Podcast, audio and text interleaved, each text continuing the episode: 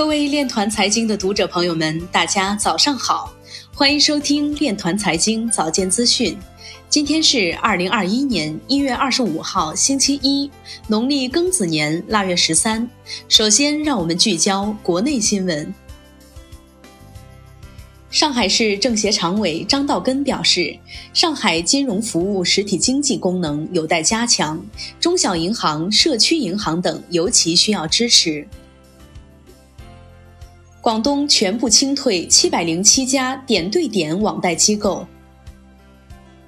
上海将加快培育一批硬科技企业科创板上市。小米旗下手机在印度的销量突破一百万台。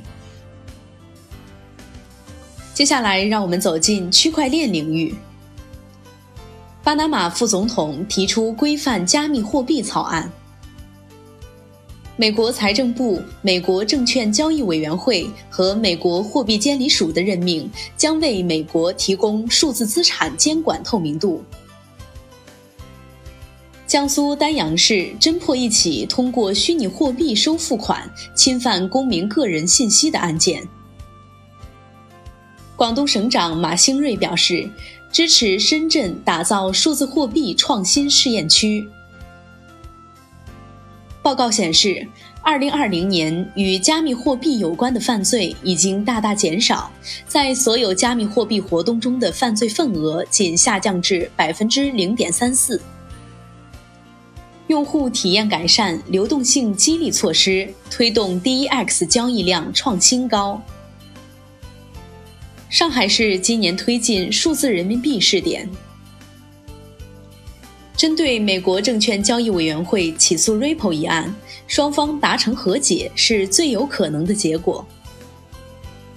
哈佛大学教授表示，比特币是反乌托邦的对冲工具，比特币可能会在某种程度上被使用，但政府不会允许大规模的匿名交易。不过，他也称，从长远来看，比特币如果没有任何用处，泡沫将会破裂。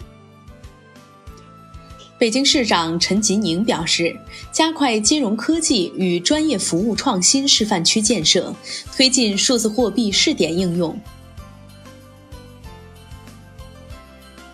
近日，北京市政协十三届四次会议召开记者会，北京市政协委员表示，数字经济目前在北京有两个需要重点推进的点，一是推进数字人民币的试点应用，从支付金融层面上来看。